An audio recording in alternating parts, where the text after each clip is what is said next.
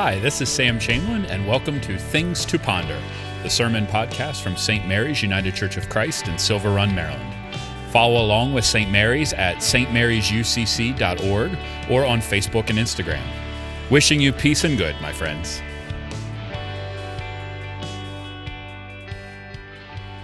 In this song, the opening is not a rhetorical question where the answer is obvious. Is it time, is it time to lead or is it time to die? Time to raise hell or walk on by? No. The question is a legitimate one asked by this young man. What are we supposed to do in this world? This song was sung by a young man by the name of Jordan Benjamin, better known, as, better known by his stage name and grandson. And with that first line, we are thrust into some deep and real spiritual questions. But I faced a question myself before we even get to that question. This series last year reconnected me with music in many ways after, and it's a long story, but for the better part of a decade, I've had a difficult time just kind of enjoying music for music's sake. But being able to come and do this series and to dive into some stuff, whether it was Johnny Cash or Collective Soul or, uh, or um, oh shoot, her name just flew out of my head. Anyway, all the people we did last year, it reconnected me and caused me to think a lot more about music and what music's supposed to do. And this came back to me even this week when I was having a wonderful conversation with my niece, who is 16 or is almost 16, and it, which is the golden era for music, right? Like all of your favorite tunes come from like 16 to 25. Am I right? Like she's coming right into her own. And so I'm like, what are you listening to? Keep me dialed into what's going on. And I had no idea who she was talking about. Like she's already moved on from Taylor Swift, which I feel like is like the last thread I have of any sense of what's popular anymore. And so it's getting a little painful. Like, I don't even know what she's talking about. I don't even know where music is going. And as I approach, yes, I know, but as I approach the age 40 in a couple of months, I thought about my own listening habits and what I ask music to do. Because I started going through my playlist and I'm like, oh, goodness, everything I'm listening to right now is from the 90s and the aughts. That's it. It's stuff that makes me feel good, but didn't ask any questions of me.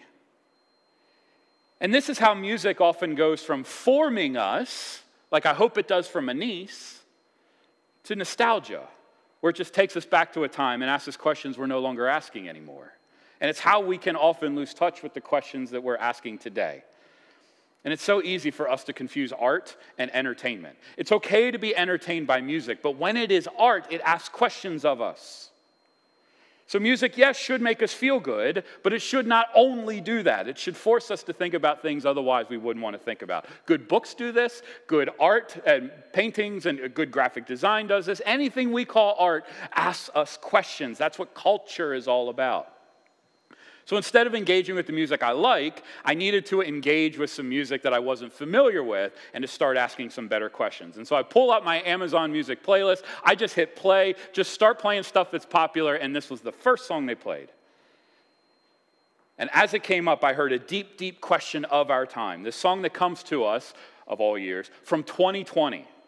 Let that sink in for a second. This song comes to us from 2020. Is it time to lead or is it time to die? Time to raise hell or walk on by? Is there anyone out there that's paying attention? Farther down in the song, what are you trying to hide? What are you running from inside? Skeletons under the floorboards. I want everything and nothing at all. And he talks about people need healing. As you listen to this, if you can get underneath the poppy, catchy tune, which I do happen to like, this song is full of questions, uncertainty, self doubt all hidden underneath, yes, that really catchy pop tune. And this not, is this not the world that we live in? Underneath all of our entertainment, underneath all of our self distractions, underneath all of our manicured self images, we are wrestling with heavy and deep questions. And as I hear the generation, yes, that's coming after me, I hear them asking, do we have one last stand to make as a society before authoritarianism and autocracy takes hold? Do we have one more last chance to save the planet? Do we have one last chance to love one another? Or is it too late and we simply just go on until death inevitably finds us? In an interview about this album, the album is called Death of an Optimist. the artist Benjamin, he said, The underlying message of so much of my music has been this theme of optimism and hope. But he goes on to explain that he's not trying to create or share hope, He's not trying to encourage people towards hope. What he's trying to do is to reflect on them as concepts. He says, It was really an opportunity to reflect on and confront do I still have that optimism? This is not simply reconnecting to something that makes you feel good and gives you some oomph for the day. No, the question that he's asking in this song and in the album is Is hope even viable? Is hope even realistic anymore? And as people of faith, we say, oh my goodness, hope. One of the three cardinal virtues, we might say. I went diving back into the catechism of the Catholic Church, not because, you know, that's my go to for everything, but it has a wonderful definition of hope in it.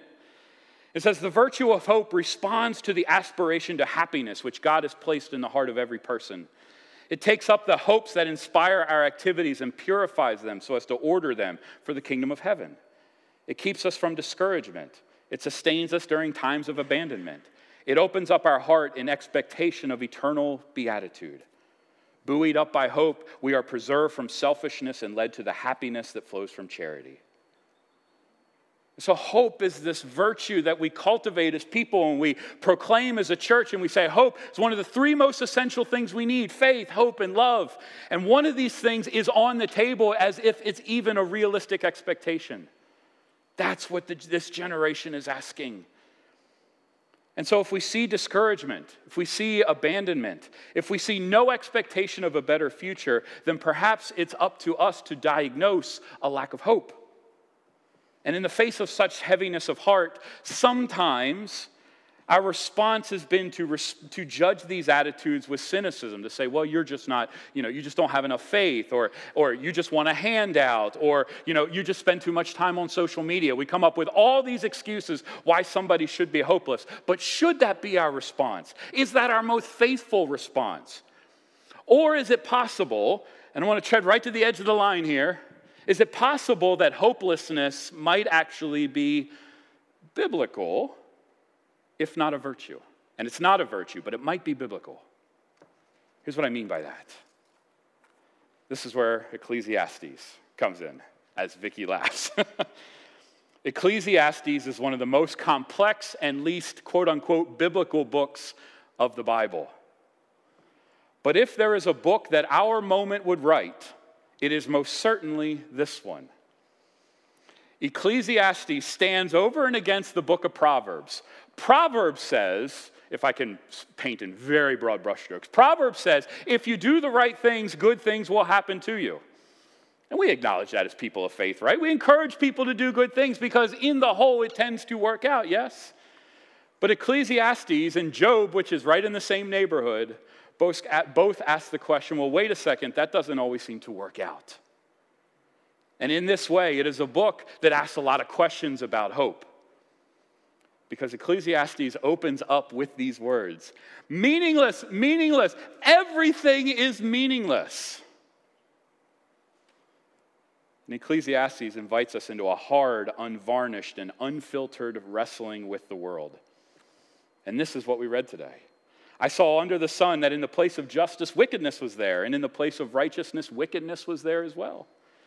I said in my heart, with regard to human beings, that God is testing them to show them that they are no better than animals. For it is all vanity. They all have the same breath, and humans have no advantage. All the toil and achievement is meaningless, a chasing after the wind. And then one of my favorite questions is For who am I to- toiling? One of my favorite things I was going through is because we don't spend a lot of time in Ecclesiastes. So I'm like, where are my commentaries? Somebody got to work this out for me.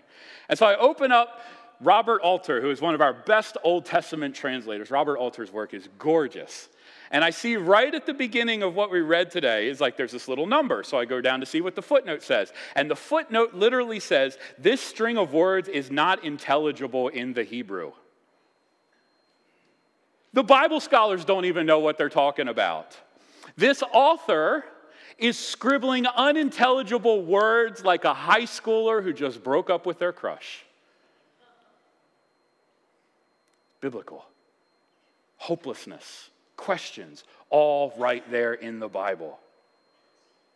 And in this way, Ecclesiastes acknowledges the cry of their generation and the cry of our own.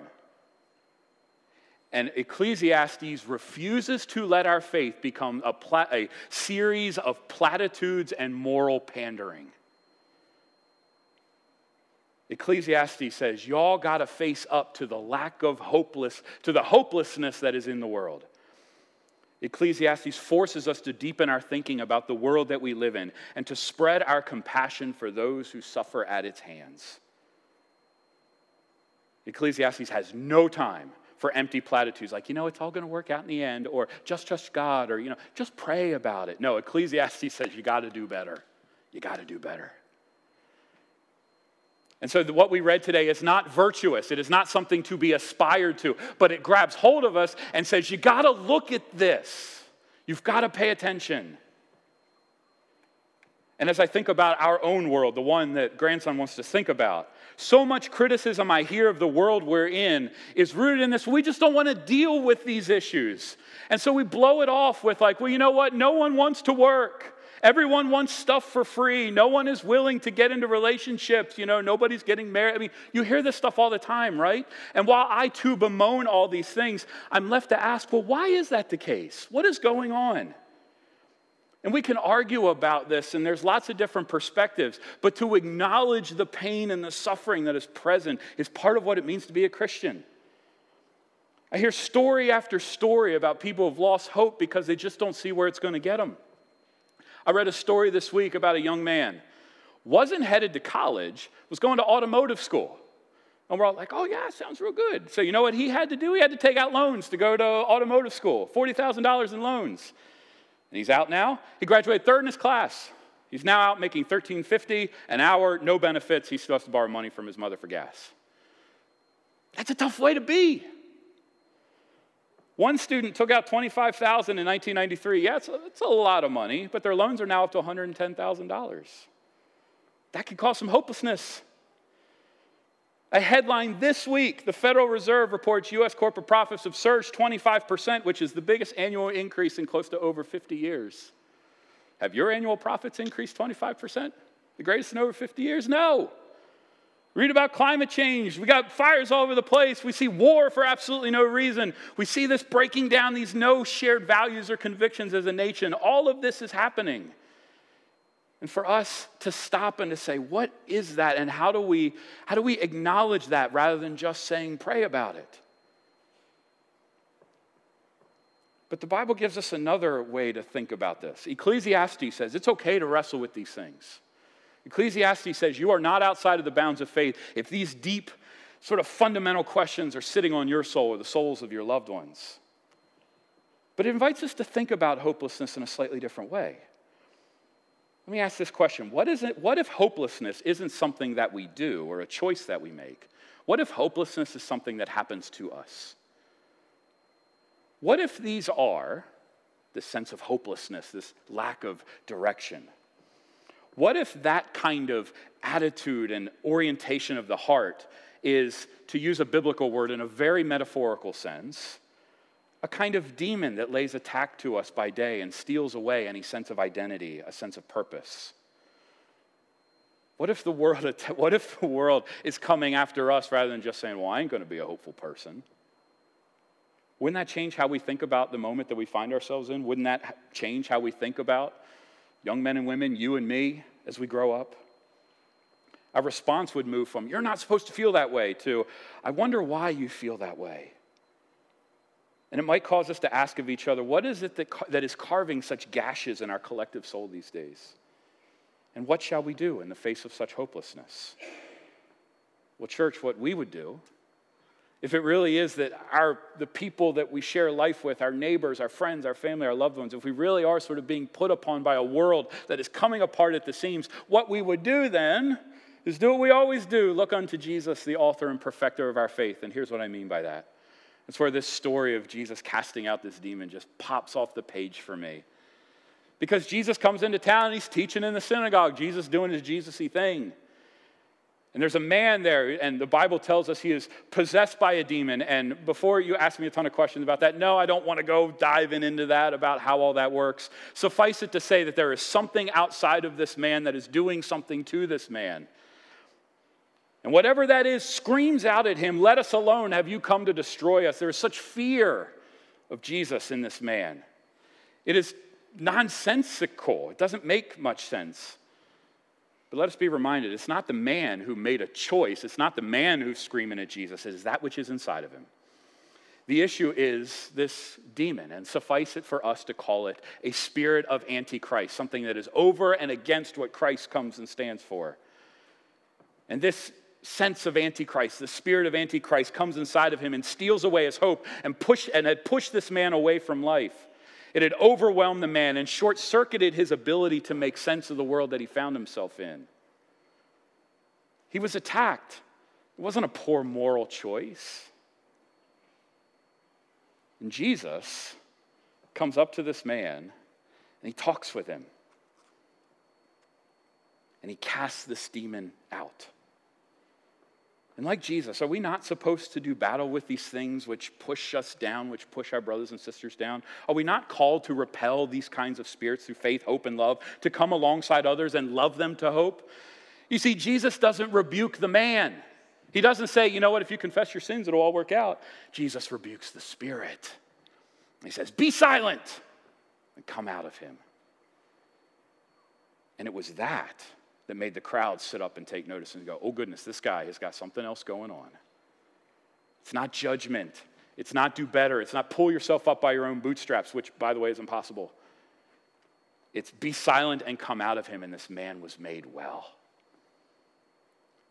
And so, in this song that wrestles so deeply with hope, and whether it's even possible, I believe in some way we can connect the words of grandson to the words of Jesus says, Do you have enough love in your heart to go and get your hands dirty? Do you love your neighbor? Is it in your nature? Do you love a sunset? Aren't you fed up yet?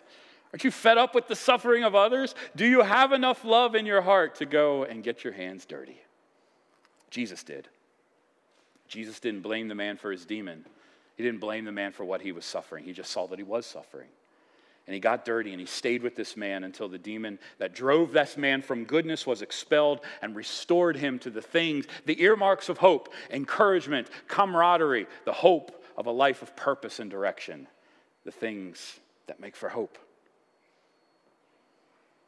And so, as we prepare, as we talked about in our call to worship, to go back out into the world, my question is who out in your world needs a message of hope? It's probably more than you think. Is there someone asking a lot of heavy questions? Is there someone who's not sure where it's all headed? Is there someone who just doesn't know where to go because what is the point? Well, that's the place you're invited to go and get your hands dirty. To be alongside of somebody and just say, What's going on? What's up with your soul? For everything in the world that we have to experience right now, the world yet needs the church to be a place where it gets its hands dirty in hope. And that will require faith and courage. Can't do it from a distance. Can't do it just like do better or try harder. That won't work. To come up alongside people. And maybe unlike Jesus, Jesus had this power. You could just cast it out. You and I were going to have to love it out slowly, but surely, saying, you know what? Yes, it looks hopeless, but in Christ we have hope. And because you are a beloved child of God, you deserve to hope. And so, in a hopeless world, at least in this place, let us not be devoid of hope but let us go and get our hands dirty. Amen.